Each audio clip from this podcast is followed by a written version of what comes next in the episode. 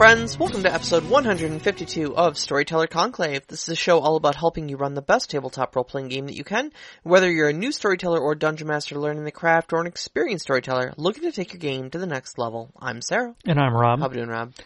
Honestly, not too bad. Yeah, not too bad, not too bad. Yeah, is starting to turn. I can feel it in my head, believe me. Mm-hmm. Uh, you know, snowing last night, 60 today or something. 60, yeah, 55, I Yeah. think, something like that today. Yeah, it's a good, good Michigan day. You Yeah, know? yeah. yeah. Welcome to spring. but uh, kitties are generally healthy. A little bit of a cold on one of them, but uh, otherwise cuddly and adorable. Yeah. Yeah, the chicken cutlets are fantastic. Mm-hmm. But uh, yeah, so not much other than to say we have a show to do. Yeah, not much. Something Uh, that we, we had Mouse Guard last weekend. We did have Mouse Guard last weekend, and that I again, I think it was a a good example of we. I think we both looked at it the same in kind of the same way as we played through. It was like something was different, and I think it was because the people were different. People were just a little off. Our storyteller Matt even said at the end, he was like, "Yeah, I was a little off, and I I, I- I didn't realize how much it came off that way." Didn't make it a bad session, but it, it goes to show you that it does make changes. Even, even when you think you've got everything organized, sometimes you, sh- your, your own personal energy going into it can really Oh, yeah. change the way the game rolls together. I mean, there's a lot of storytelling that's uh, very much like baring your soul, you know, Mm-hmm. and uh, like I, I felt it a lot like with last week's episode. Mm-hmm. You know, I mean, like I said, it, it it felt like doing a campaign overview of my own campaign was almost like my final exam, you know, my senior Mm-hmm. thesis sort of thing, and uh, uh, I, I was exhausted. Yeah, I'm seriously considering show, dropping you out before mine. and we're done. That's it. No more. No more podcasts. We're just finishing. We're not going to do it. Don't you dare! I'll just change things at the last minute. It'll be great. but yeah, no, it's it's it's no it's no um uh, uh surprise that being you know in a in a weird headspace would make your game a little bit weird. You know. Yeah, yeah. But at the same time, still was wonderful because Mouse Guard is very narrative, so it, it was comfortable, it was fun. We had a good time. Um, and, uh, we had an, our new player who joined us, uh, who I think did great, Yeah. especially for someone who, A, hasn't gamed in a very long time, and the last time that they gamed, they had horrible experiences. you know, we we have several friends like that too, who Mm-hmm. are just like, you know, oh yeah, I, I tried I tried role playing once, it sucked, and I never went back, and I, I don't Yeah. understand people who do that, and Yep. uh, I I feel like personally responsible for sitting each and every one of them down at a table and going like, all right, look, Point on the book where they hurt you. right, we're, you're gonna have a good experience if it kills me. exactly, exactly. So, uh, uh, anyway, do, we do have a show tonight. Um, and that show is all about consequences. Yes, consequences. We're we're we're not talking about consequences outside a game. We're talking about your your characters, your players, uh, their their character actions, and what those consequences are. And we use the term consequences because it's not just a pass fail thing. Um, that is a common uh, point. Uh, it is what is oftenly used, and it's not bad. We've talked about it through other systems, um, where you'll uh, instead of having a failure where it is a direct negative, a critical failure, if you will, you Yeah, know, that yeah, yeah. causes horrific things, that it leads to something else. That there's that it is a extension, and and by right, it continues the narrative. Yeah. You know, whether it's in a new direction or or what have you. Yeah. Um, know. but basically, consequences are just all the stuff like you've heard of the butterfly effect. Mhm. You know, a butterfly flaps its wings in California and creates a hurricane on the other side of the world or whatever. Yeah. Uh, but the uh, consequences, all we're referring to with consequences is all the stuff that happens after the butterfly flaps its wings. Mm-hmm. You know, if the, if a die hits the table, there's going to be some consequence. If your if a PC takes a definitive action, there should be consequences for it. Whether those consequences are good or whether they're bad, you know, everything remains to be seen in how you adjudicate them and what the system calls for. Yeah, and, and I'm I'm gonna bring up a quote here at the beginning, uh, and reiterate it again at the end because I think it's it it says enough that we've and we've said this before multiple times, and that is that uh, when you are making when you're you're asking your players to make a roll, it should be a, there should be a reason behind it Yes. you should know that there is something beyond it that is important. And it, if your adventures are just a series of doors, make sure all of those doors have a purpose. Mm-hmm, mm-hmm. So, let we're we're going to kind of start with that mentality. So we're not just talking about like random things that happen. We're we're talking about having consequences when you ask your players to make a roll and you're thinking about those consequences and what they can mean. Mm-hmm. So now there are a lot of different systems that handle this differently. Yes. Um, Yes. The most notable is the binary pass fail system. D and D Fifth Edition has that. Almost all the D and D editions have that. Um, so it is a design that uh, it is just a straight success uh, and failure kind of design, and it doesn't really give you any gray space. Yeah, rule as written, um, at least. Uh, I know a lot of a lot of uh, dungeon masters will um, take liberties with the system, you know, and especially high roll might get you know better results, and especially low roll, you know, under under the the, the difficulty class needed, uh, might get especially egregious results. But um, but rule is written, that's not technically. That's that's that's DM embellishment at that Yeah. point, you know. and then I guess for me, there's like this whole other layer that I see, and that is is the D and D has become a social effect, and people who are not even attached to D and D, never played it, never picked up a book, probably never even watched an actual session of D and D, have commentary on it. You know, they have. You know, you see it in um, uh, what we you know what we commonly refer to as like mistakes in shows where they show people playing D and D or some variant that is supposed to represent D and D and making rolls and what they're doing doesn't make sense for even role playing.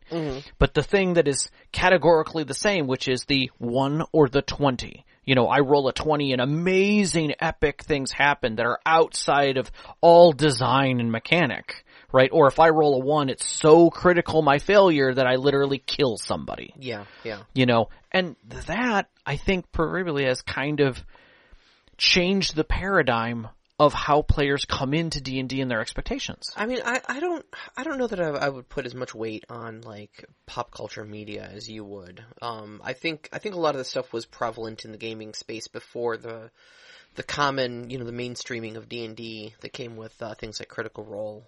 Um, but I, I, I do agree that there is this sort of mythification of the Nat one and the Nat 20 and um, you know, one thing I, I, I say a lot is that uh, negative experiences often come from mismanaged expectations. Okay, Yes. if a player has an expectation that something is or is not going to happen, and that thing does or does not happen, in a, uh, you know, in, in, in defiance of their expectations, they will they will have hurt feelings over that, whether those expectations were realistic or not. Yeah, I mean, how many times have we sat down at a table that where a game system has a d20 in it and someone rolls a one and the, and every oh crap, everybody just does that at the table and you're like, it's like it's it doesn't rule mean as anything, written. It's not any worse than rolling one under the difficulty class, which is fifteen. right? A fourteen through one are yield the exact same results. Yeah. You just didn't pass. You know. Yeah, you know, but but there's that thing, you know, or or when somebody rolls so excessively over Mm-hmm. That they're they're thinking that it should mean something excessive as well. Yeah. Yeah. Yeah. I've had that happen at my tables too, where it's like, you know, uh, I'm gonna roll a persuasion check to see if I can get them to do this thing, and I'm like, okay, roll a persuasion. They're like, I rolled a 36, and they just smile at me smugly, like. Like that means that it's mind control now, and you're like, that's not at all how that works. Like you're, Yeah. they're they're still gonna go, eh, all right, I'll reluctantly do it, but I still hate you. Like, but I rolled a 36. I don't care what you rolled. Mm-hmm. It was over the difficulty class. You passed. It's not mind control suddenly because you hit 30. Mm-hmm. You know. Yeah, but there are some systems that allow for those things. Um, Powered by the Apocalypse, for example, has a partial success system. Yep. So if you're if you're under or over, you you have this, or mostly if it's under, you can still succeed in some way. Mm-hmm. But there's a consequence that follows into that. Yeah. Typically, powered by apocalypse, it's going to be 2d6 uh, dice, and then six or lower is a failure. 10 or higher is a full success. You you achieve the full desired effect of, of what you were trying to do. Right. And then you've got this weird gray area in the middle with 7 to 9. Uh, 7, 8, and 9 is a partial success, and that's going to be Um, there's a lot of ways to interpret those. Mm-hmm. Um, uh, some of them are success, but with consequences, like we were talking about. Um, where, uh, for instance, like in Dungeon World, um, your attack may do damage, but they may get like to riposte and do damage to you in return. Mm-hmm. Right. Um, you may climb, you may successfully climb up the uh, up the hill, or you know, up, up, up the, the cliffside you were you were climbing, but um, an item of your equipment comes loose and tumbles down the mountainside. Yeah. Choose choose an item and discard it. Yeah. You know, Yeah. uh, sort of stuff. And so you've got this neat little gray area where Mm-hmm. like stuff almost happens right, but you lose some resources. Yeah, and I mean, and to talk about that to another degree, Mouse Guard has that as well, where the narrative will continue, but you'll, like, you're trying to cross a river, you guys don't get enough successes, okay, you've made it across the river, but you're tired, which is a Yeah. condition, and you've lost some gear. Mm-hmm. You know, and now, and it takes you a day to retrieve the important things Yeah. you know and and but again the story continues but now you're a little later you're a little more weary and that affects the story going forward Yeah, my entire character arc was was was changed over a failure like that. Mm-hmm. Uh, laying down the uh, the Western scent border, and I had all these toxic chemicals that my character has no experience with, and I'm trying to use them, and I I botched that roll horribly. And they're like, and I'm like, oh god, you know, all of the kingdom is going to die now because I didn't pass my my roll to. He's like, no, no, no, no, you still do it. Like you're still just dumping chemicals on the ground, but you get them all over you and you're saturated in them and they, they get in your lungs and stuff like that and now you are sick. You have the sick condition. And then that, we couldn't get that cured for like two game sessions after. mm-hmm. And it's utterly changed how I play the character now, you know? yeah But, you know, things didn't utterly fall apart the moment I failed that roll. It was a very, very important roll, but the story moved on, you know? yeah and There was success with consequences. correct correct and we'll we'll kind of get into a bit more of that well we won't kind of we will get into that a bit more later um but to go on, we also have opportunity and complications that some systems have. Star Wars uh, L5R 7th Sea Second Edition has that. Uh, Oh, but skipped one. Oh, that's true. There's the margins for success, which We'll go back. Seventh Sea has, but the the I but I kind of wanted to step into this one because it incorporates both success and opportunity, and I think that's an, a stretch from uh, from where we were talking about, where it's not just a matter of of failing or succeeding. It's as if I get a success and I have extra, I might also extend the success to an additional opportunity, which mm-hmm. I think is a really good way of doing that because that makes those heroic sized rolls that we have the 35 on persuasion offer not necessarily more than what you were trying to do, which was to persuade that person, but maybe it also raised your status with other people in the space. Yeah. You know, Yeah. maybe because of that, someone else comes to you and says, I saw the way that you handled this situation and I would very much like you to speak to our diplomat. You know, I think you could also, you know, garner some interest from him. Fantastic, you know, and, and it opens up more story options. Um, and I think those kinds of things, as well as the failure or choice of failure and an opportunity versus a failure and a complication also set that precedence. Meaning, if I don't have enough successes to be able to complete the task and maybe something I saw that was available as an opportunity, I can choose to fail and still get the opportunity the thing that was there. For instance, one of the, the, the most common ones is your group has to make it, you know, the, the building's on fire, you have to make it through this room and there are guards in the space firing arrows. You know, you have to, to, to make the success, you, you know, your first success is to cross the room. Your complications that you also have in that are damage from the fire, damage from the guards, uh, but also in the room under, you know, uh, that's available is the map, which is still on the table Yeah. you know, that's an opportunity. So you have to make success just to get through the room. You're still going to take damage up, but you're going to complete that task. You know, the two complications are then you have to make the decision on, okay, well, I made two successes. Do I not take damage from one of the two sources? Or do I take the damage and get the map? You know, or do I assist another player with some of my successes to help mitigate what they take? Or I take it upon myself. Right. So it's things like that that can really make a difference. Um, and that's why I kind of wanted to now step to the margins of success. And Well, well, failure. well, hang on. But- I, I think there's still there's still stuff to discuss with the opportunity and complications because Okay. uh, one of the uh, one of the big systems that does that really well is all the Fantasy Flight games. Ah, okay, okay. Um, and that's kind of where where this originally kind of uh, came up for me was like Legend of the Five Rings and Star Wars. Okay. Okay. Um, and uh, I'm honestly trying to remember the Star Wars stuff off the top of my head, but please. Uh, think think more Legend of the Five Rings. I'm pretty sure that's a refresher in your mind. Probably. Um, but you've got on your on uh, on the dice. Um, you have opportunities and complications Oh, that's right. that come up on the dice Right. themselves. And so what it does is it creates a four axis sort of outcome possibility where you still do have your success or failure because you still need um, you know, a certain amount of successes to be able to, you know, pass the threshold of what you're trying to do. Typically only one, but it might be higher depending on Sure, what you're trying sure. to do. Um, but on top of the success or failure on your dice, you've got opportunities and complications, or strife, I believe they call Strife, it yeah. in in uh, um, and it's, I think it's complications in Star Wars. I could be wrong about that, but one way or another, there are positives and negatives that do not follow into the uh, the success or failure of your actual intended task. And this is where you can get things like um, a failure with opportunity.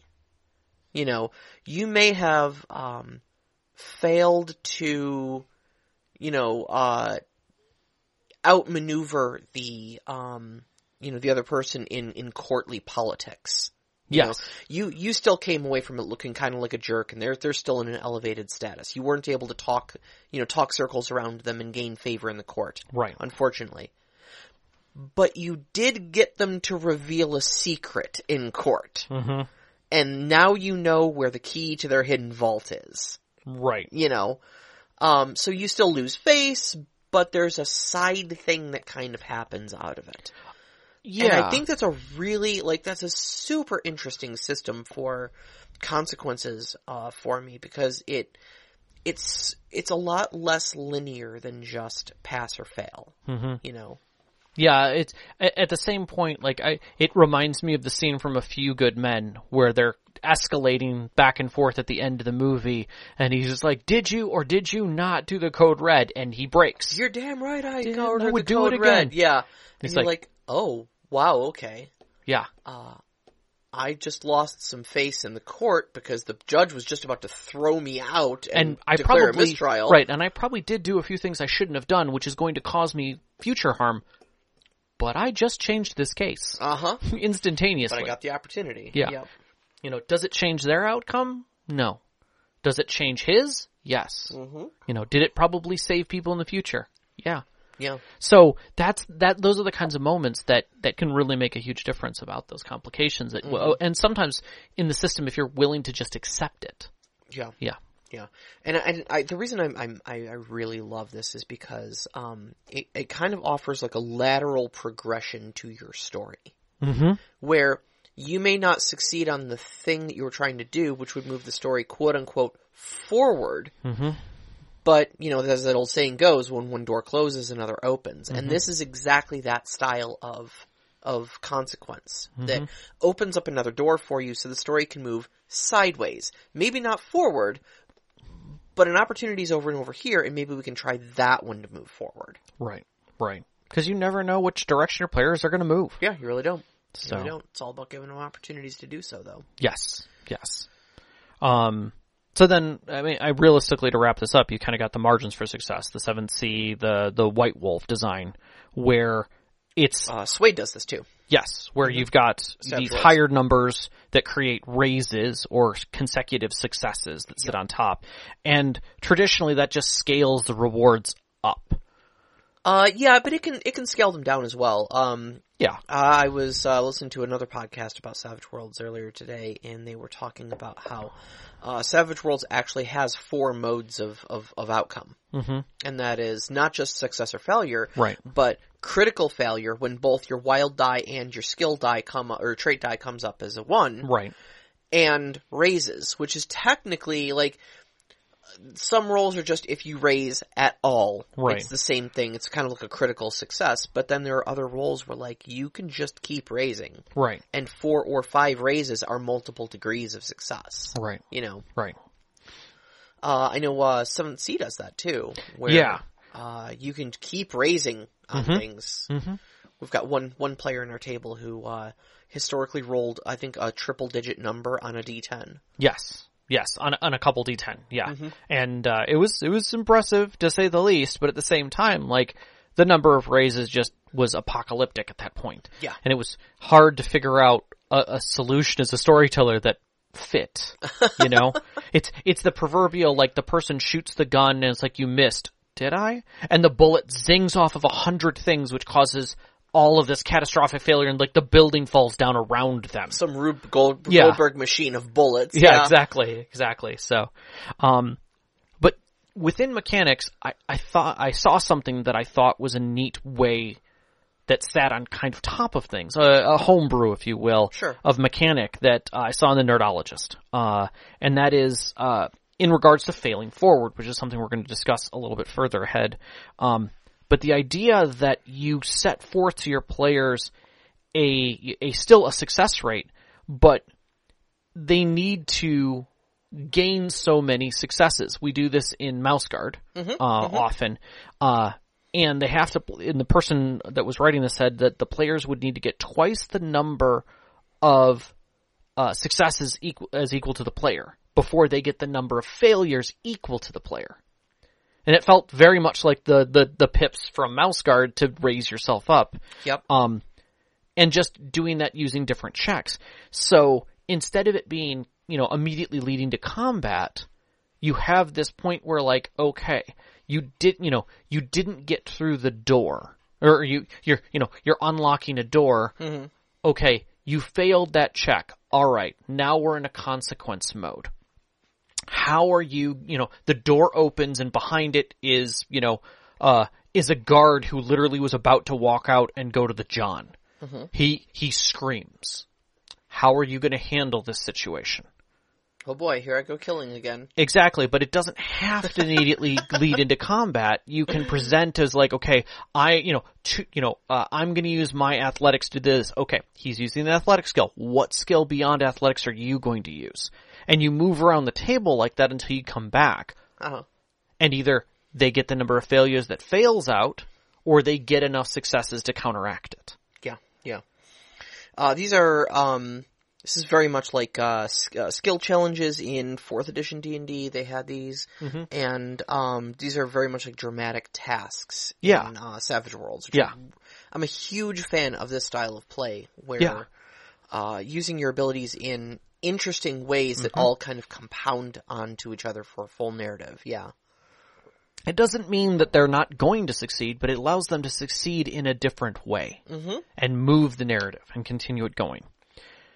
So, in all of that, we're, we're really kind of talking about uh, the, the the base mechanics that the system has forth. We're not really talking about the plot consequences behind that. Like, how does that change things on the other side? Yeah, yeah. Not all, not all of these, uh, all, all your consequences are going to be mechanical, and not all of your consequences are going to come from rolls. Mm-hmm. You know, um, I mean, interacting with a story should really feel organic.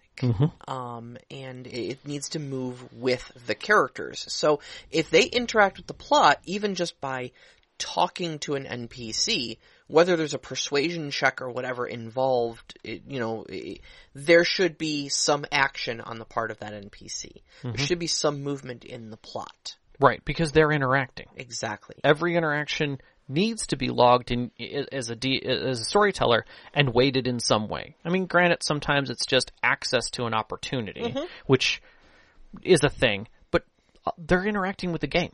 They're Yeah. interacting with your story, Exactly. with the story. Um, I've got a player at my table who uh, frequently, whenever he's uh, he's in his hometown, um, will donate uh, some, if not all, of his earnings from his last job to a local orphanage. And um, we just haven't been around uh, the home city long enough to, to get there. But we're we're we're getting there in Act Two, so it'll, it'll Yeah. definitely become a thing. But um, you know, his good deeds should definitely have some positive effect on the plot. You I know, agree. Yeah. um, it's n- not necessarily quantified into a mechanical number. You know, uh, uh, good reputation opens opportunities um, that weren't available to him before. Mhm. Um, maybe because he's known as a generous or kind person, you know, people might approach him with things. Uh, uh, he, he's going to reap some sort of benefit from that, you know.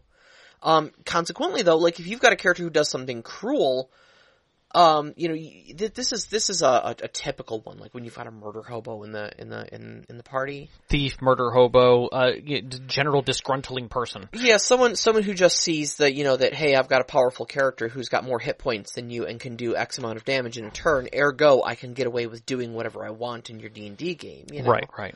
Um, but you know, sometimes also there's just characters who are like this. Mhm. You know, not because they're they're being they're being jerks at the table, just because they're a bad character.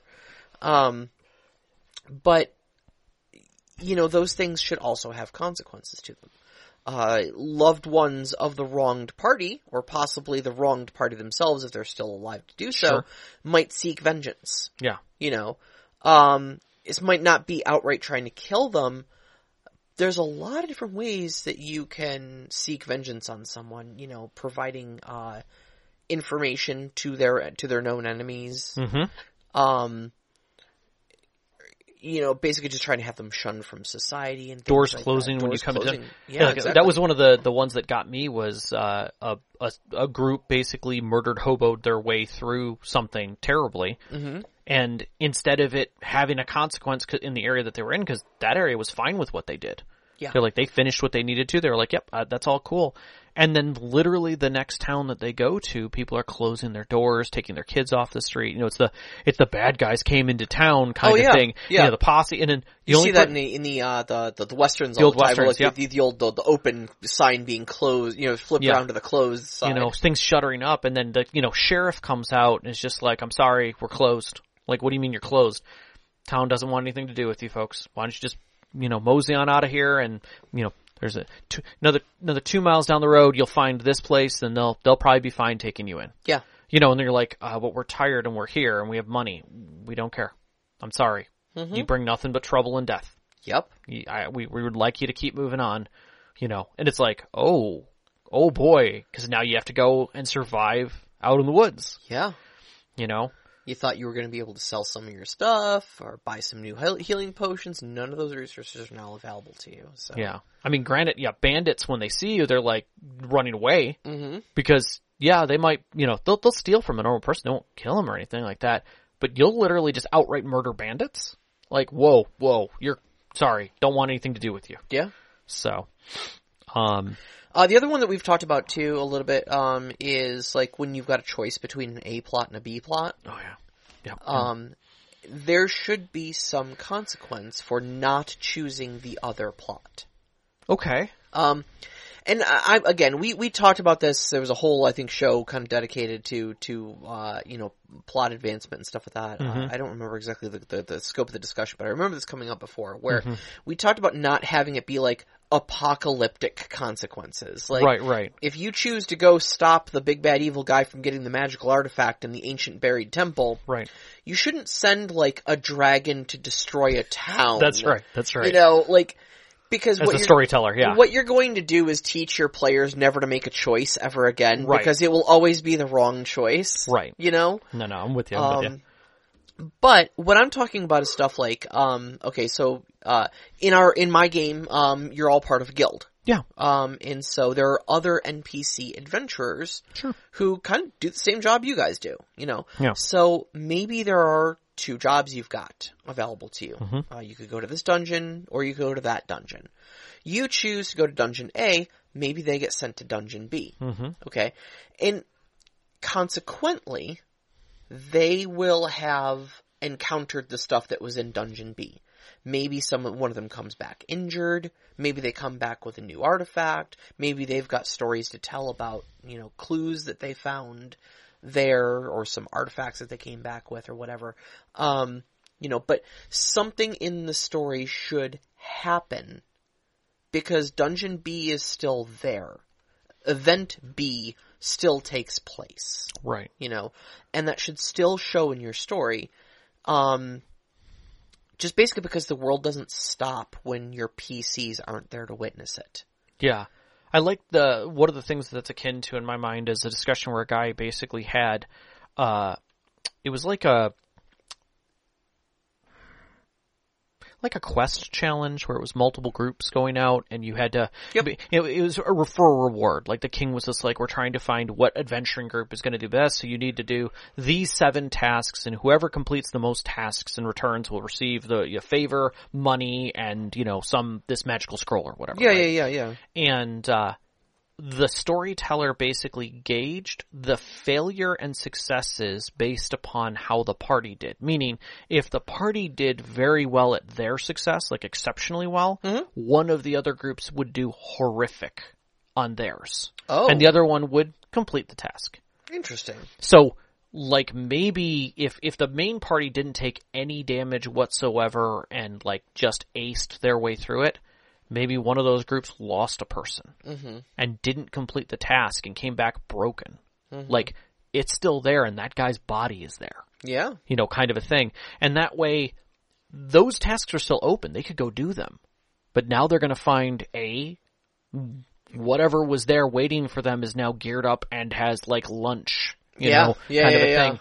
And they're telling the story of what happened so they can get intel from that that group if they're willing to give it to them, kind Mm-hmm. of a thing, you know, and work it out. But yeah, it, it, it he said that it found he found that the the party turned from like, yeah, we're going to win this no matter what to holy god, this is exceptionally dangerous and Mm-hmm. these other people are are sh- we shouldn't be shunning them. Like we can all get close to finishing this. yeah. You've always got some like trauma bonding over Yeah. the difficulty of the task. You know, there of course one of the teams was your typical like ace rival team sure, sure. that you know was completing their tasks without a problem.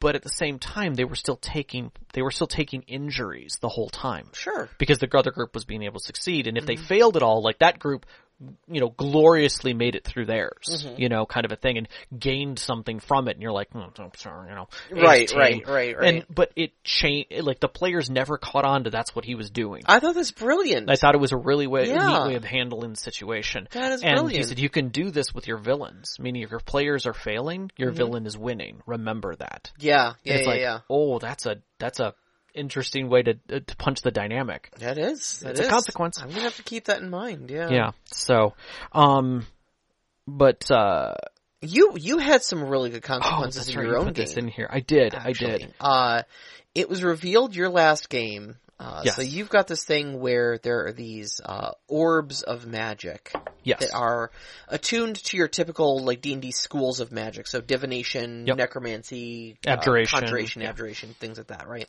Yep. Um, now, before we had a real big, a real good scope of what these things were and what you know, who created them, what purpose they served in the world, Mm-hmm. um, you had this whole thing about these these evil wizards that were trying to do these weird this this weird thing with uh with ma- with mirrors Yes. um that were the big bad evil guys. They were all an evil organization. So Correct. lots and lots of people who were doing this. Um, one of your players got a hold of both the orb of divination Mm-hmm. and the orb of necromancy, Yes. And said, "Orb of divination, show me all of my enemies." Mm-hmm. Orb of necromancy, power word kill, Yep. And just and just remote death striked all of them. yeah, and she and the the player, Yeah. uh, the the I always have to remember he the character, yes. uh, witnessed through portals, these mirrored portals that showed up, the destruction that it wrought, Uh huh. and it was thousands dead. And here this character is thinking like, "Hey, all right, uh, I just uh, just resolved that plot, just wash my hands of it, just Mm-hmm. mass genocide of all of my all of my enemies. But hey, they were all bad. Yep. Come last session, Yeah. and uh, we we touch the orb of divination again, and we get glimpses of of possible futures. Yes. And one of them shows a vast army Mm-hmm. And we've we've come to find out that these orbs are here because an evil goddess of magic created them essentially to manipulate the creation. Yeah. manipulate uh, uh, magic to be under her purview. Yep. Uh, and all of these, all the magic done with these orbs essentially goes through her. Mhm. And all of the people that this character killed using these orbs are now essentially dead spirits in her spectral army. Correct. We added thousands to her number Yeah. by wiping them off the material plane and putting them directly into her pocket. Yep. Yep. And you saw those people come back Yeah.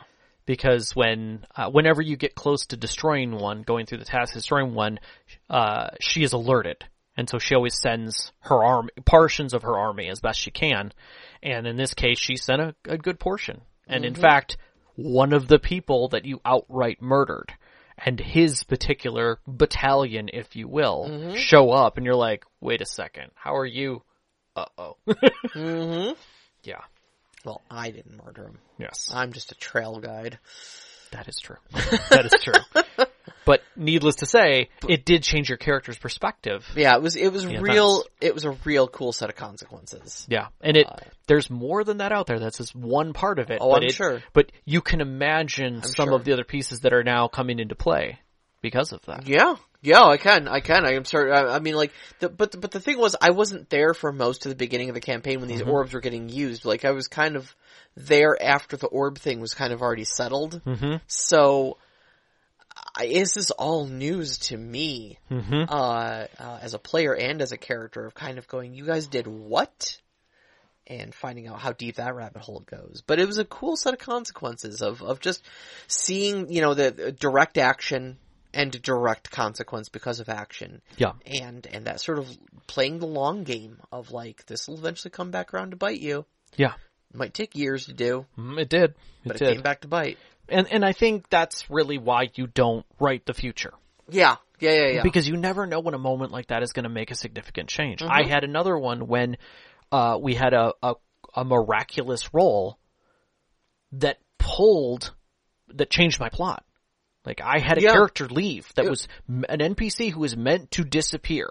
It was a divine intervention. And a divine intervention that was incredible. Uh-huh. And so I made an incredible change. I had to make an incredible change that brought that person back. Yeah. And that allowed something to come forward. Now it's taking me a little, it's taking me a little time to figure out how to get that into the narrative Mm-hmm. and make it a lasting thing.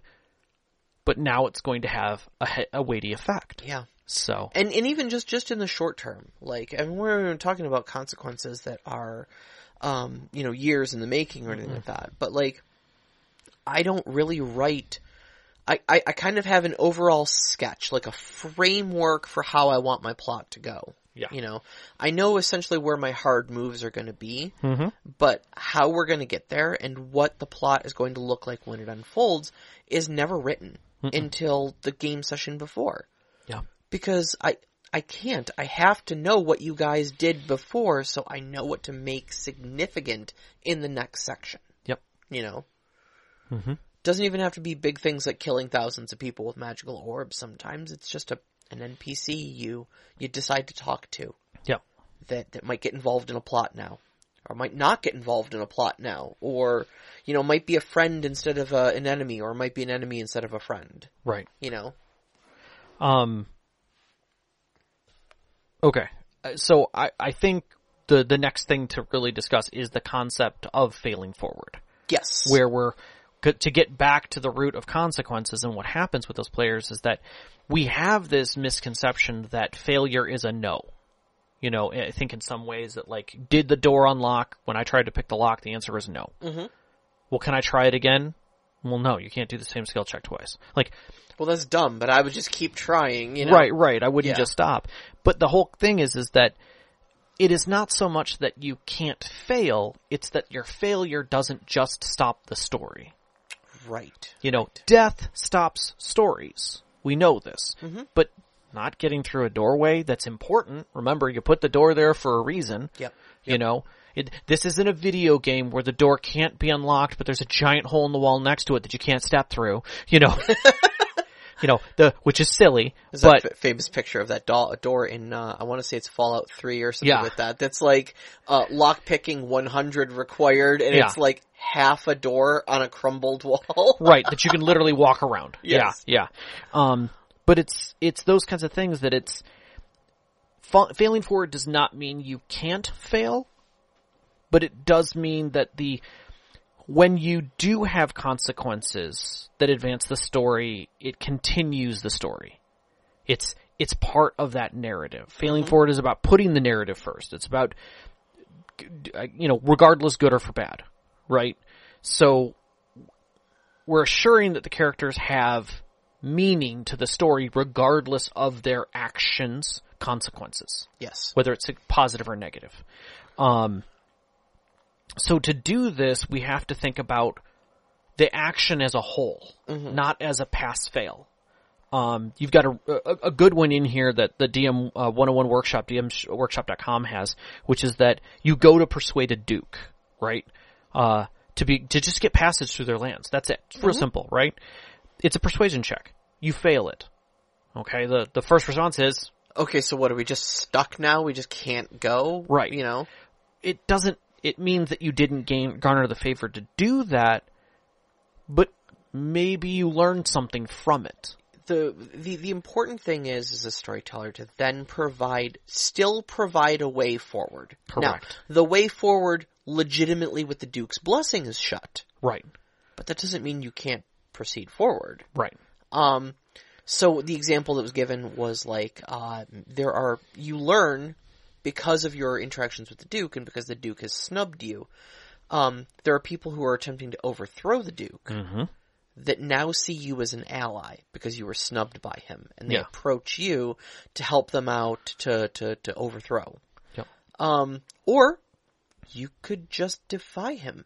Yeah. Sneak out of the city. Mhm. Maybe use some of these, you know, these, these, these rebellion, you know, people to, to help you do it. Yeah. There's a number of ways you can do it, but there's always an option to move forward. Mm-hmm. Even if you need to take a couple steps to the side to do it. Mm-hmm. There's always an option. The story doesn't stop there. yeah i mean in your story Mm-hmm. just in the most recent episodes that we've had we weren't able to stop uh the the villain that we were dealing with from fleeing Mhm. they they fled now we could have but we didn't Mhm. that that didn't happen so now there are going to be consequences for having that not succeed, but we didn't feel like it was a loss because at the same time we were still in the sewers and we were able to find the other NPC and save them, Yes. which felt like a win. Yeah. Yeah, exactly. You still gained a, garnered a win out of it, even though the villain got away. Mhm. Um, and so now the story is going to continue uh, with with you know the, the villain having gotten away. They're going to be able to proceed with their plans in a certain way um, that would have changed how the story came out. You know, if Yorda had been defeated, you'd have gone like, "Yay, Yorda's been defeated. Now let's deal with the Count." But one of the things you did with the um, Helgrid character Uh-huh. is we brought Helgrid back, and that garnered us favor with someone else. Yeah, it did. And gave us access that we wouldn't normally have had. Mm-hmm. It gave us favor. It gained us uh, um, compassion in a, in a direction, so that we we now had a trust link with somebody. We had, Yes. we had raised a value with someone else, a reputational value, not unlike the the concept with the Duke. Mm-hmm. Very similar to that. And I thought that the narrative direction of that made it feel more than just a "we saved the princess" win. You know, Yes. that doesn't give you anything. This gave us a reputation win, Mm-hmm. which was worth way more. and you guys are uh, uh, mi- minor, minor, minor spoiler. Um, Yeah. But you guys are going to see more of that in the next session. Yeah. Because uh, two of our other players um, basically recovered, identified and recovered the bodies of the, the blood fiends that you had killed, Right. which are people's loved ones. Yeah, yeah, yeah. Um, and so there, there are people now who know where they're, I mean, it's sad that they're dead. They were But turned they- into vampires and, and killed, but at least they have closure. There are nine families out there that now have closure. And that will be a plot element in our, in our Which is game. wonderful. That that kind of way, because again, it's players interacting with the plot Mm-hmm. in a specific way that doesn't feel like it has a consequence, but it should, Yeah, and it does. Absolutely. You had an Yeah. effect. Like it's it's such a small thing too for like the players to say like, "Oh, and yeah, we uh we just uh you know let the people know on the wanted poster or the the missing persons posters that we found their we found their loved ones." Yeah, I mean, the whole discussion was literally that long. yeah, about that. But it's such a I mean, when you think about that action, Mhm. like really consider if this were the real world, you know, that's nine families you have had a profound impact, emotional impact on. Yeah, positive at that. Positive impact. because they yeah. they've had negative impacts from everyone else. Like, oh, we're doing the best we can, you know, and nothing and getting nothing done. getting done, and then you step into town, and two days later, everything kind of comes to conclusion for them. Yeah. You Yeah. know, Exactly. They might not have much, but they have a voice. And so just just thinking about these things and the effect your PCs have on the NPCs around them and stuff like that, just doing their job, just doing their basic Mm-hmm. adventuring thing, you know, uh, you can have some really profound plot impacts like that. Okay. So getting that, let's let's set a situation. All right. Okay, where let's let's start on the simple, on the micro, on the specific event. You've of this failing forward idea because I think this kind of brings it into perspective. So you've got a door. Like your players have made the decision that they're going to break into this keep, right? There are guards. They've snuck their way to a back door and they're going to unlock it. Mm-hmm. You know, for anyone familiar with the most critical role animation, you know, doors are hell. Yeah. and Yeah, yeah. literally the biggest enemy. But and and in that situation they have the same kind of thing, but the player who has to unlock the door fails. How do you fail forward in that situation and set up a consequence? Because you could just tell them no. Mm-hmm. You know, the door doesn't unlock. Okay. The the first reaction, the gut, you know, uh, or, or you could say, you know, twitch reaction is to say the guards notice you. Mm-hmm. You know, you made too much noise and the guards come around the corner. Now you're directly into combat or or a chase. Mm-hmm, you know, if the players are like we're bailing at that point. You know, like the guards see you and they chase you out and you do a little chase sequence and they leave. It just means they're going to come back the next night to try again. You're going to have double the garrison. You know, maybe that door is being watched more. Mm-hmm. You know, and it it feels like a repetition. It feels like a repetition and it bogs the game down. Yeah, it, it you, you you're not finding you're not really advancing the narrative in any way when you do that. Yeah. Yeah. You know, do you let them through the door though with a consequence? So the door opens and, you know, may, maybe while they're picking at the lock, the cook inside hears it and just opens the door thinking it's a guard trying to get in or something and mm-hmm. failing and sees this group of people and screams. Yeah. Okay. So now you're dealing with the consequences of this bystander. Not a mm-hmm. guard, not someone ready to kill them in any way, just someone screaming. Okay? Which is definitely going to alert something. How do you handle that opportunity or consequence? Yeah. You know, Yeah. can they continue moving through the story? Now is it a smash and grab? They bolt past the cook and now have to make their way through a challenging event? Mm-hmm. You know, that may still not be a full combat situation Do they take the cook hostage and now have to do the heist with well, with hostage with a hostage. Yeah. And, and, and possibly be the bad guys? and You know? possibly be yeah, just because something went uh, went wrong. Um, Yeah. I was listening to somebody else and they were uh, they were talking about um, uh, what what are you really trying to do with this uh, with this roll? Yeah. Are you trying to unlock the door, or are you just trying to get through the door unseen? You know? Exactly. And and that right there can inform your consequence because it's pretty much a foregone conclusion that with enough time the rogue is going to unlock the door. Yep. Um, but is it going to happen fast enough that the patrol doesn't come around and see them doing it? Exactly. You know. Exactly. And I think that's that's the feeling, you know, what kind of a feeling do you want to present? Mm-hmm. You know, these people are skilled. Even level 1 characters are skilled to a degree. Yes. You have to understand that you're better than the average person. Yes. So because of that, you have to change your mind frame about how challenging something is for them. You can't say, "Oh no, fighter, it is way too big of a door for you to open." Mm-hmm. When literally there's a handle and a lock on it, and a normal person pushes it open. Yeah. Like, fine, I ignore the door and go through the wall next to it. I'm level 10. This isn't a problem. Hulk kind of a thing. smash. Let's go. Yeah. Yeah. So it's it's that kind of a thing where it's like, why is this door a problem for you as a storyteller to open?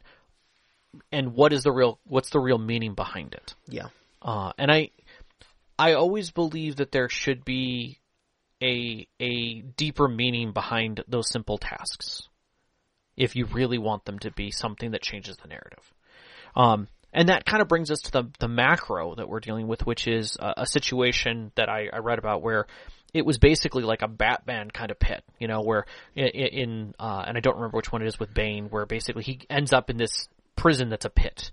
Oh, that was the last, the last, the last of the Christopher Nolan Batman movies. Yeah. with Bane in it. Yeah. Um, and he's basically kind of broken at the bottom of this pit, gets himself together, realizes he has to do this elaborate parkour to get out, basically mm-hmm. Simon parkour, and no one, you know, only one person's ever done it. you know, and he tries and fails and tries and fails and finally succeeds. The players in this particular write-up had put themselves in this situation. They went and traversed a pit that they knew would be a challenge and filled with problems, and the bottom of it is 100% filled with problems, but they got what they needed. They were now climbing out. They had not had a chance to take a short rest or a long rest because they're literally climbing a precipice of a wall that leads up to a tiny hole. Yeah, yeah. Um, and there is no way for them to easily get out uh, otherwise. So they're grinding through these successes, and they he ended the session. The individual ended the session um, with them failing to make their last checks. All the players failed. He was like, "Do I just have them fall?" Like I, I, I don't know the right way to handle this so it doesn't feel like a complete failure. yeah. And this is the kind of moment where you say, okay, do you fail forward? Do they succeed with a consequence that is, is equal to the challenge? Mm-hmm. And that's where weights can get very challenging to try and figure out how to handle. And, you know, is it a matter of the, the possibility of outcomes be that they, they don't fall to the death? That ends the story. Like, Yeah. there's no yeah. nothing good that comes of that. But is the should the consequence equal the weight of the challenge? Do the players feel that? And is there a harm in talking to them narratively about it? Like, okay, guys, how do we want to handle this? And there were some really good representations. Like one of them said, okay, they're all hanging on by a thread. Mm-hmm. Basically, someone slips off the wall, but they're roped together, so that pulls that person free of the wall, and now everyone else is dealing with this complication. Okay, so everybody's at disadvantage to their next check. Ooh, that adds tension. Yeah. But they get another check, right? And, you know, does that person then make the decision like, no guys, I want you to make it and cut themselves free, reducing that and letting them go? Mm-hmm. Like, okay, that's, that's a consequence. If, if I were the DM and they said, I'm gonna do that, 100% I'd be like, okay, you cut the rope, you fall, the rest of you can make the climb out now. yeah. Like, holy crap, that just happened. Yeah. Right. And it's it's those types of things that you can sometimes present to your players in moments like that and, and feel the consequences and the weight. Mm-hmm. You know? And that's where failing forward can present more narrative because now, now you have something to deal with. A, the death of a character, and B, you made it out with what you needed, and now it has more weight to you than what it is. Yeah. Yeah. Because someone else's blood is on it, essentially. Exactly. Yeah. You're doing it for them, mm-hmm. you know, kind of a thing. And I, I, I love that if you can take the time to think about those moments, it can completely change your game. yeah. Absolutely can. So, I mean, it requires a certain amount of buy-in from your from your players. Exactly. Definitely. Yeah. But uh, but uh, if you can foster that environment, it's to- that do that, investment. Yeah. If they were invested in that moment, and I think that's where that weight came from. Yeah, absolutely, absolutely. Uh, all right. Now, uh, did you have any final thoughts, or do, do you want to do you want to roll into questions? I do have a few in here, and some of it is just kind of a, a recap to kind of help the people because we've talked about a lot of different things, but it really doesn't give you a good way of handling it. So I'm going to reiterate: all adventures are just a series of doors. Make sure your doors have a purpose. Don't throw a door up in front of a player that doesn't have meaning behind it. At that point, you're literally just wasting time. I will flat out say I have thrown doors in front of players because I needed a second Yeah. just just I needed a second to handle a situation and mentally. Um, but n- the one thing I'm going to say about that is nothing is not a consequence of a failure. You can't say nothing happens. Mm-hmm. is literally what happens when the GM isn't doing their job. If your players come across the door and t- attempt to unlock it and fail it, and you say nothing happens, you've done. You're, you're not doing your job. Yeah. You're, you're literally not telling a story at I, that point. I have literally, not figuratively, literally had this situation happen, and my player called me on it. Yep. You were at the table when it happened. Yep. they were like, "So can I just pick it again?" And I'm like, "Yeah." We have our off moments. Then why? Then why did you want me to roll? Because rolling to pick locks is what you do in D and D. Yeah, I, I don't know. you- you- I- and at some point, you, you do that. Yeah. So, so one of the things that I did find was Gnome Stew does a really good job of what they call a menu of options. who's and gnomes do? uh, okay, so Gnome Stew, I, I, I found this site randomly. Okay. While, while looking through some resources, and it was presented as a really good idea. Okay. And honestly, I love this. This is gnomestew.com. Yes, gnomestew.com has Okay. this, and I'll, I'll send, I'll post up the link because I think it was really good. And all this is, is that if you've got a failure, take a minute to look over this. It'll help you. Um, you can A, remove resources. Just straight up remove resources. You know, oh, you failed it. Okay. The knife you were using to jimmy it while you were holding your pins in the lock snaps. Your knife is no good anymore. Mm-hmm. And you're like, "Ah, that was my good knife, you know, or whatever. Um, or it can have a charge for the success. Meaning, like maybe you're trying to get past the guards and you're persuading them, and they lead on to the fact that you're trying to get past them, and they're like, I mean, hey, you know, a couple of gold might make me look the other way. And you're like, Yeah. oh, man, this is gonna cost me money. And so, you grease their palm and you move on. That's the cost of success. Yep. Yep. You know, sometimes there's other costs that are involved. Uh, the, the proverbial pound of flesh. Mm-hmm. You know, sometimes you don't get the demons right, but the demon says, but I want that. Yep. And then I'll do what you want. And you're like, do I want to give that up? And the answer is, do you have a choice? you do. There's a consequence. Um, the other is, uh, you can create the challenges or complications with a choice. And there are uh, a plethora of things you can do for challenges and complications. We've talked about some of them earlier um, that go along with that, where you you get hurt. Um, there might be uh, a later complication of respect or reputation loss, things like that. Uh, people noticing you, people staring at you. Uh, you know, you didn't get the thief, but the thief saw you, and he remembers your face. Oh, okay, so he's going to tell somebody you know, that I'm not a member of the guard, but I was trying to chase this guy down. Okay, the Thieves Guild now knows that I am a bad person to talk to. I may not be able to work with them, right, because of this. Add conditions. You know, maybe they get tired. Maybe they're hungry. Maybe it took too long and they've got a headache. You know, they're at disadvantage. Uh, they're, you know, uh, prone. They get knocked prone, you know, which is another thing that I always like when you're trying to pick a lock on a door and the door opens into your face, you get knocked prone. Uh oh you know, now, now you're caught flat footed, you know, things like that. Um, the drive toward doom, you know, is another one that comes back to that, and that is the like, hey, uh, while we're in this dungeon, uh, I remember you telling, you know, I, we remember saying that there was a secret uh, uh, door down here, and it's like, so you guys are going to search for the secret door right now? You understand it's going to take you a while if you don't succeed. Yeah, yeah, yeah. Okay, roll it. Okay it took you, you know, you failed the roll. It took you all night and into the next day before you found the door. Mm-hmm. It's been a day and a half. You're all tired. Oh my god, it took, we didn't realize how long it was taking us. Uh oh. What happened back at home? Because you took so long.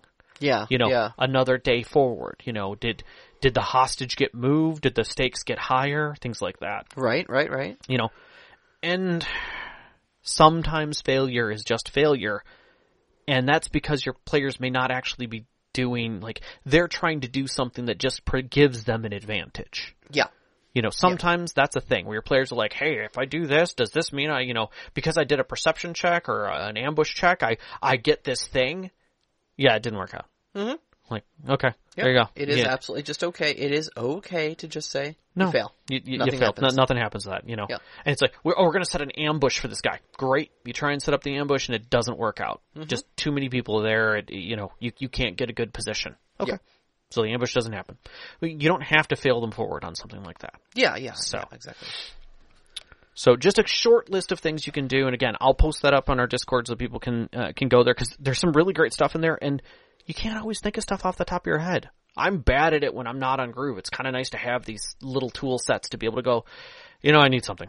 Yeah. Agreed. Agreed. so, all right, questions. Questions. Uh, so Hulavu asks, uh, there are many reasons to hand out consequences, but often it's hard to quote hurt a character that your player at the table, um, and yourself have become attached to.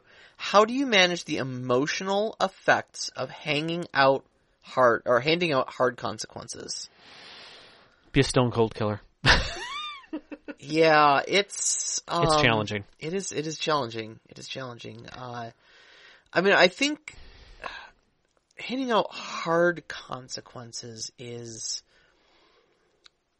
it's difficult because the the, the initial impulse I think is to uh, just wallop them. You know, you you reached for the stars and and you got burned. You know, Yeah.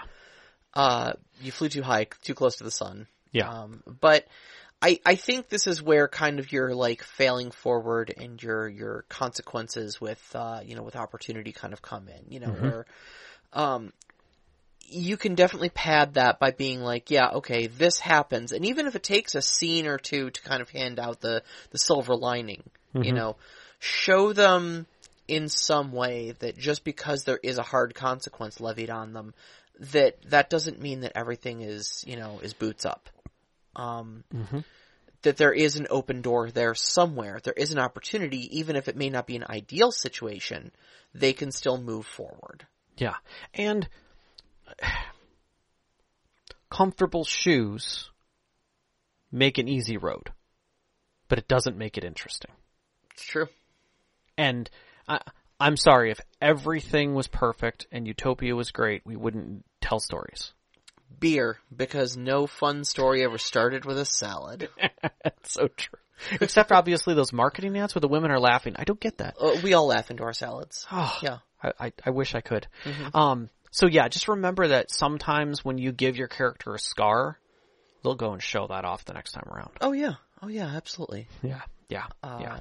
So yeah, I, I- I think I think the, the the the harder the consequences, the more the more you should show them uh, that you know they're the, story is going to continue, and and that's I think how you Mm-hmm. And get more interesting. Yeah, exactly.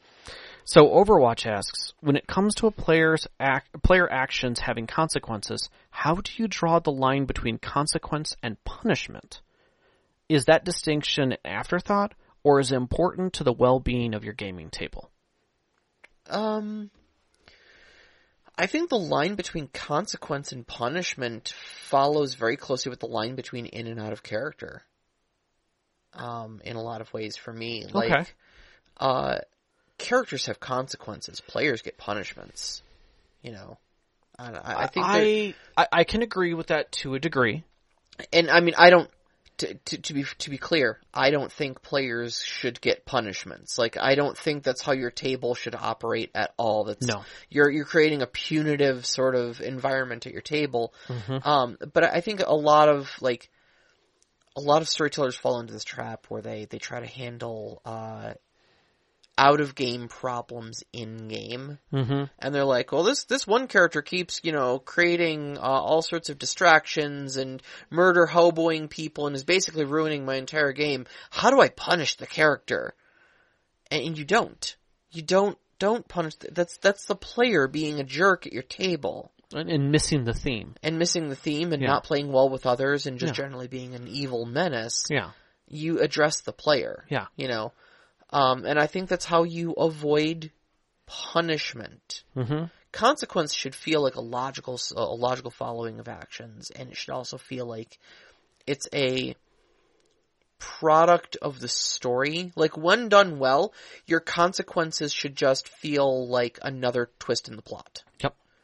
And there is something to be said for people who have characters that are where they're role playing a character who has a certain personality, whether they are sassy, uh, egomaniacal, things like that. If they're a challenging character that you've accepted and you feel is moving forward in the plot, but they still are doing things that are either counter to ethical things that are happening in game, maybe they're counter to some of the ethics of the players, you know, as long as the players are okay with it, that's where it's a consequence for their mm-hmm. actions. Their reputation is getting harmed. The reputation of the group gets harmed. So that you're swinging the story back into the setting. Mm-hmm. You know, cause it's very easy if you don't have a setting that, that presents itself to their players in a way that they can understand.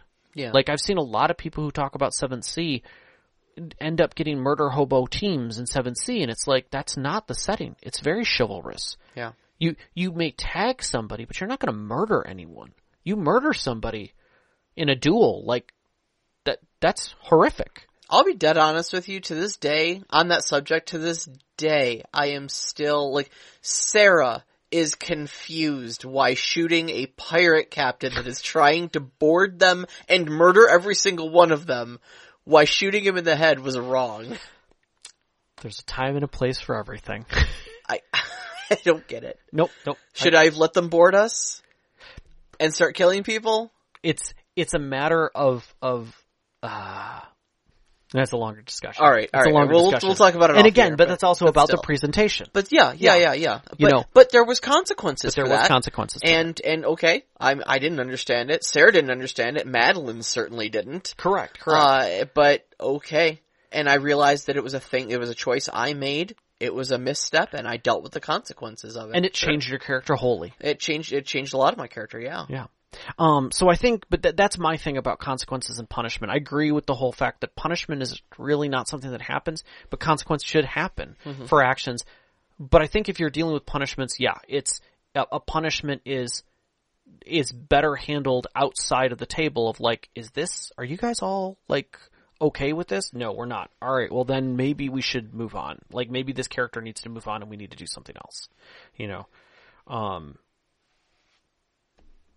so yeah, I, I always think that I think that's my distinction is that it if it's changing the narrative of the story and the other players in the group do not agree with it, then it needs to be discussed as players. Yeah, I agree. So. Uh, so Nevim asks us, uh, how do you find the right consequences to apply? uh, for me, um, I mean, the, the first question is what would logically happen? Yeah, Uh, second is, immediately following that is, what's fun and dramatic Mhm. to have happen? yeah, Um, and, and, con- and, and conversely, what isn't fun?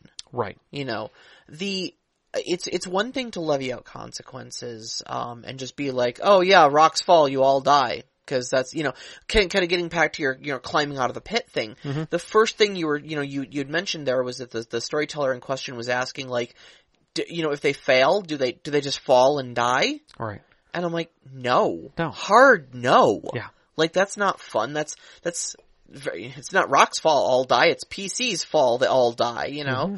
And nobody wants their characters, especially their whole campaign, to end like that. That's just Mm-hmm. anticlimactic and super fun, and nobody would have fun with that. Right. Is it the most realistic consequence? Probably, Yeah. but it's the least fun, Yeah. so don't do it. Yeah. So know? so so make an make an exchange. So the it's it's it's finding that correct intersection of what is realistic, what fits the narrative, what's a logical conclusion to this point of failure, um, or point of success. I mean, as we're talking about consequences, um, but doing that all with a mind of what is going to be engaging for the players and create an interesting narrative in its in its outcome. Yeah, yeah. And then should a consequence be easily linked to its parent action? Absolutely. I think so. Even if it comes later, you should be able to hand uh, a player should be able to connect the dots. Yes, yes. Um, and you'll be surprised, especially if you're playing the long game with people. Um, you'd be surprised how dense some of your characters can be when you when you like when you're writing it. It seems obvious Yes, because you see everything. because you see everything and you're mired in your plot 24-7. But your players, you know, you're gonna have significant gaps there. They may not realize that the reason that the big bad evil guy has the magical scepter is because 17 game sessions ago an NPC tried to offer it to you but you didn't realize what it was, so they gave it to the villain instead. Yeah. You know? But spelling it out or showing that to them in some way is always an option. You have full narrative control. You should use it. Yeah. You know, um, to help them link these things so that it doesn't seem like it's coming out of left field. Yeah, I, I, I, I'm just gonna say I agree. Things coming out of left field feel like a loss of agency, and that's bad for your players. Exactly. Exactly. So All right. I think we've gone a little long, but we've got a topic. We are going back to Storyteller 101 next week uh, with the player's role. We're going to be talking about like pre-gen characters, restrictions, uh, handling things during session zero, and the fact that you can say no when you're actually sitting at the table and putting stuff together because it is your story. Yep. no matter how jointly it's being told with everyone else. So Storyteller 101, the player's role. Uh, you can find us on Twitter at st underscore conclave, on Instagram at st underscore conclave. Listen to us live every Wednesday night, 7 p.m. Eastern Time on mixlr.com slash storyteller dash conclave. And join us on our Discord. Uh, shoot us some questions. We'd love to answer them here on the air. You can find the link to our Discord on our Twitter, as well as our website, storytellerconclave.com. We'd like to thank our Patreon name members, Knox the Box Sam, the Arcane Asylum, Sparkle Motion Veteran, and Hula View. We truly appreciate all your support every single month. Our pre-show music is by Arcane Anthems. You can find that at patreon.com slash arcane anthems. Our intro music, which you uh, heard at the beginning, was Beyond the Warriors by Geefrog. You can find that at geefrog.bandcamp.com or on Google Music. And our outro, which you're hearing right now, is Only Our Footprints in the Sand by Midair Machine. You can find that at freemusicarchive.org. And a big shout out as always to our families, Vicky and Sean. Thank you so much for loving and supporting us. All of our friends who have sat with us at our tables over the years who give us these great stories and experiences to share with you and you, every single one of our listeners. We love you so much. We love you guys. Good night. Good night.